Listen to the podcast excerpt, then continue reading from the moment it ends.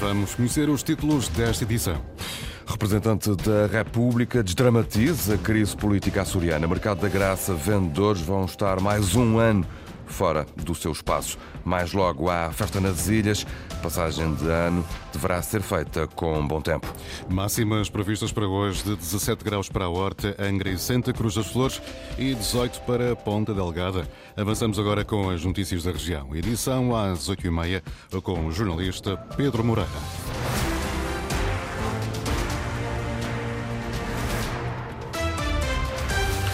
O representante da República não dramatiza as crises políticas, mas espera que o próximo ano traga mais estabilidade à política nacional e regional. Na sua mensagem de Ano Novo, Pedro Catarino lembra que 2024 traz três atos eleitorais, todos eles importantes. Inês Linhares Dias. 2023 trouxe alguns desafios ao representante da República. Em março, a Iniciativa Liberal e o deputado independente rasgaram os acordos de incidência parlamentar, abrindo portas para uma crise que chegou em novembro com o chumbo do orçamento. Na sua mensagem de Ano Novo, Pedro Catarino relativiza as crises políticas, mas não esconde o desejo de estabilidade. Não devemos dramatizar excessivamente as crises político-governativas pelo menos se, elas, se estas não forem recorrentes. As democracias são feitas de acordos e desacordos, de compromissos e de rupturas. Em última análise, as eleições são sempre uma oportunidade de clarificação do quadro partidário e da situação política em geral. Que bom seria que 2024 pudesse trazer maior clareza e mais perspectivas de estabilidade à vida política nacional e regional. Num ano em que os açorianos são chamados três vezes às urnas, o representante da República diz que não são demasiadas eleições porque respondem a escalas diferentes. Não são demasiadas eleições porque respondem a necessidades diferentes e a planos de governação complementares. A proximidade do nível de governação da autonomia só é possível porque inserido num contexto mais alargado, proporcionado pela República e pela sua integração cada vez mais profunda na União Europeia. Pedro Catarino não descura o contexto internacional e espera que 2024 sirva para sarar feridas e iniciar os longos processos de reconstrução. O representante da República encerra a sua mensagem de Ano Novo com votos de saúde, justiça, paz e prosperidade. Pedro Catarino a perspectivar 2024 na sua mensagem de Ano Novo. A subida da inflação na região foi a grande responsável pelas muitas dificuldades sentidas pelos trabalhadores na região em 2023. Centrais sindicais no arquipélago, no momento de fazerem o balanço do ano que hoje termina e de perspectivarem o próximo. Esperam por isso que 2024 seja um momento de viragem com a garantia de mais direitos laborais. Sandra Pimenta. O aumento da pobreza e da precariedade na região marca de forma muito negativa o ano de 2023 para a CGDP nos Açores. Um ano em que o empobrecimento de quem trabalha aumentou, o crescimento da precariedade acentuou-se e a desvalorização das profissões e das carreiras profissionais prevaleceu. 2023 foi vivido ainda num contexto de uma inflação esmagadora. João Decmota, coordenador regional da CGTP, que espera um 2024 com mais direitos para os trabalhadores. O aumento do acréscimo regional ao salário mínimo nacional de 5 para 10%, o aumento da remuneração complementar para 100 euros, a fixação dos preços máximos dos bens e serviços públicos essenciais, a prioridade absoluta da criação e manutenção de emprego através do estímulo à produção regional. Já para o GT, a inflação e a subida das taxas de juro deixaram marca este ano que nem os apoios do governo ajudaram a minimizar. A alta inflação, a subida vertiginosa da taxa de juros. Isto, não obstante, tem havido medidas de caráter social, mas que temos que reconhecer que não foram suficientes para mitigar totalmente os nefastos efeitos que provocaram na vida das famílias açorianas. Dificuldades que Manuel Pavão, líder da UGT Açores, acredita que não vão repetir-se em 2024. A inflação está a diminuir e que as taxas de juros também estagna e que lá para o segundo semestre comece a descer, possa ter os efeitos positivos que se esperam, que é de desafogo dos orçamentos familiares,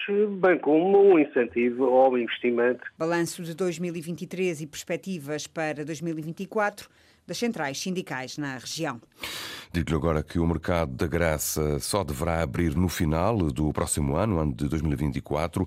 Este é o novo prazo avançado pelo presidente da Câmara de Ponta Delgada, segundo Pedro Nascimento Cabral. Falta agora arrancar com os procedimentos concursais. Ana Leal Pereira. Há disponibilidade financeira para arrancar o quanto antes com as obras do Mercado da Graça, garante o Presidente da Câmara de Ponta Delgada. Em causa, diz Pedro Nascimento Cabral, está a conclusão de um trabalho técnico e burocrático exigido por lei para associar ao projeto de arquitetura o que está relacionado com o sistema de combate a incêndios em edifícios. Se tudo correr bem, ainda neste ano princípio do outro, vamos ter, digamos, já os procedimentos eh, relativos à revisão do projeto do mercado da graça concluídos, para que possa, enfim, iniciarmos os procedimentos concursais. E a reabertura do mercado, diz Pedro Nascimento Cabral, poderá acontecer até ao último trimestre do próximo ano. A reabertura vai ficar dependente depois do, do daquilo que é o concurso público. Se tudo correr bem e se, se a gente tiver aqui uma candidatura ao concurso público para a realização da conclusão do, das obras do mercado da graça,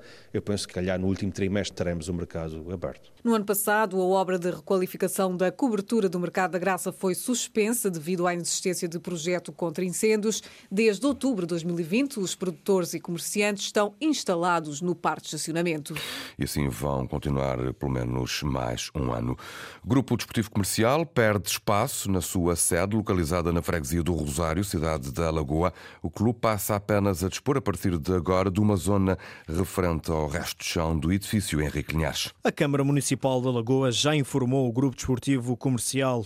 A partir do próximo ano, o clube deixa de poder usufruir da zona referente ao primeiro piso do edifício da sua sede. Rui Muniz admite que serão necessários reajustes nas instalações. A Câmara Municipal da Lagoa, que é a dona do edifício, entendeu por bem transformar o primeiro andar onde nós estamos, digamos, uma parte das nossas instalações, o secretariado e a sala de reuniões, transformar tudo esse primeiro andar num restaurante. E, portanto, disse-nos que nós tínhamos que eh, libertar o espaço, algo que deve acontecer até ao final do ano, e nós vamos concentrar-nos, eh, digamos, na parte que também utilizamos atualmente, que vai ser também reconfigurada de alguma forma, no sentido de acomodar os serviços que funcionam aqui numa base mais regular. A sede encontra-se localizada perto do Hospital Internacional dos Açores. Nelson Santos, vereador da Câmara Municipal da Lagoa, explica o porquê desta decisão, depois de ter sido celebrado um contrato de comodato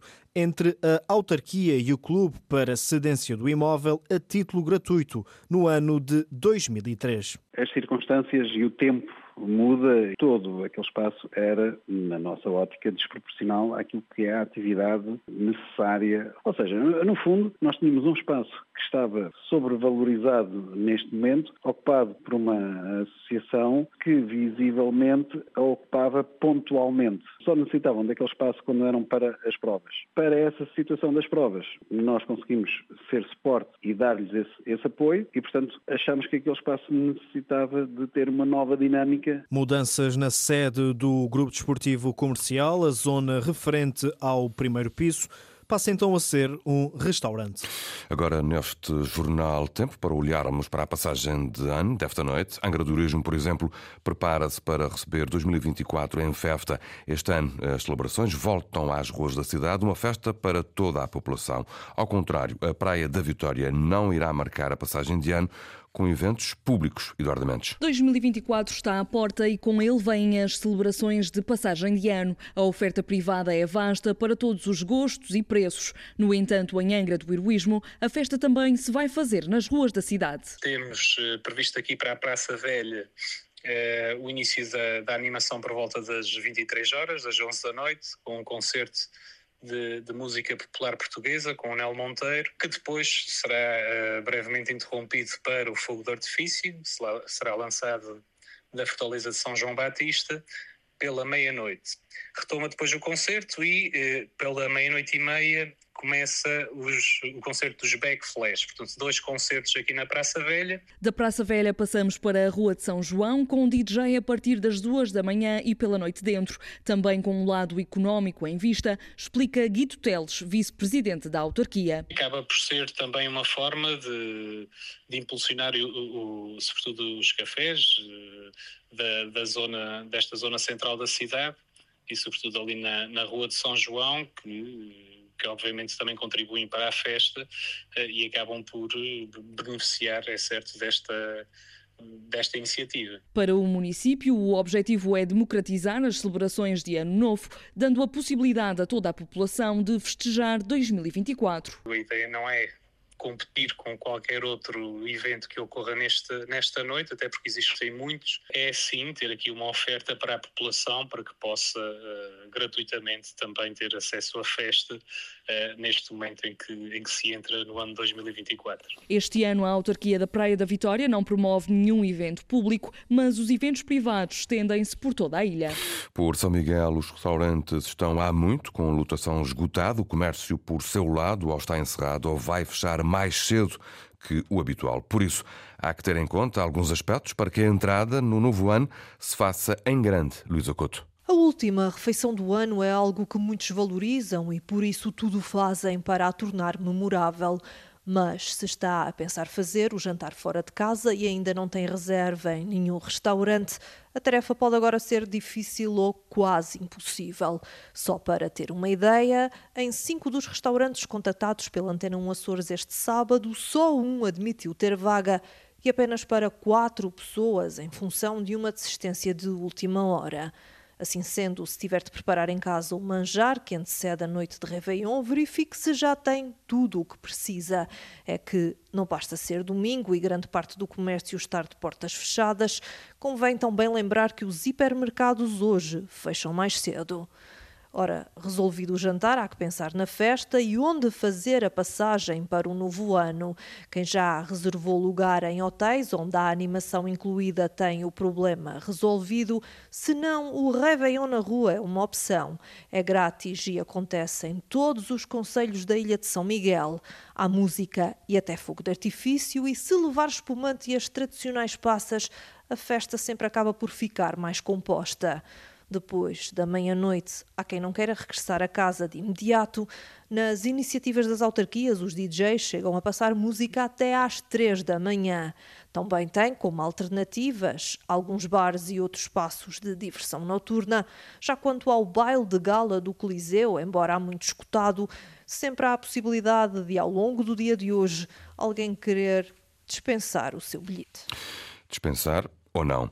Por São Miguel, então, estamos vistos. Esta é uma noite de festa, mas também, muitas vezes, de alguns excessos. Por isso, a entrada no novo ano vai ser feita com mais polícia nas estradas do arquipélago. A PSP está a reforçar a fiscalização. Isso mesmo explica o porta-voz do Comando Regional, Eurico Machado. É uma altura do ano onde se verifica muita circulação rodoviária, então, havendo mais circulação, há aqui a ocorrência de mais acidentes de viação e, naturalmente, a PSP não poderá estar alheia a isso. Motivo pelo qual iremos promover aqui ações de, de, fiscalização rodoviária da passagem de ano, precisamente para evitar esses excessos né, e prevenirmos essas uh, situações e evitarmos acidentes de viação, não é isso? Na sequência de inúmeras infrações uh, que normalmente ocorrem, em particular nesta época mais festiva, desde a condução sob o efeito álcool, excesso de velocidade, a utilização indevida do telemóvel durante a condução, é que iremos naturalmente direcionar os nossos meios uh, precisamente para conseguirmos aqui ter uma atuação mais eficaz, não é? E promover a tal maior visibilidade visibilidade policial, que é isso que nós eh, pretendemos.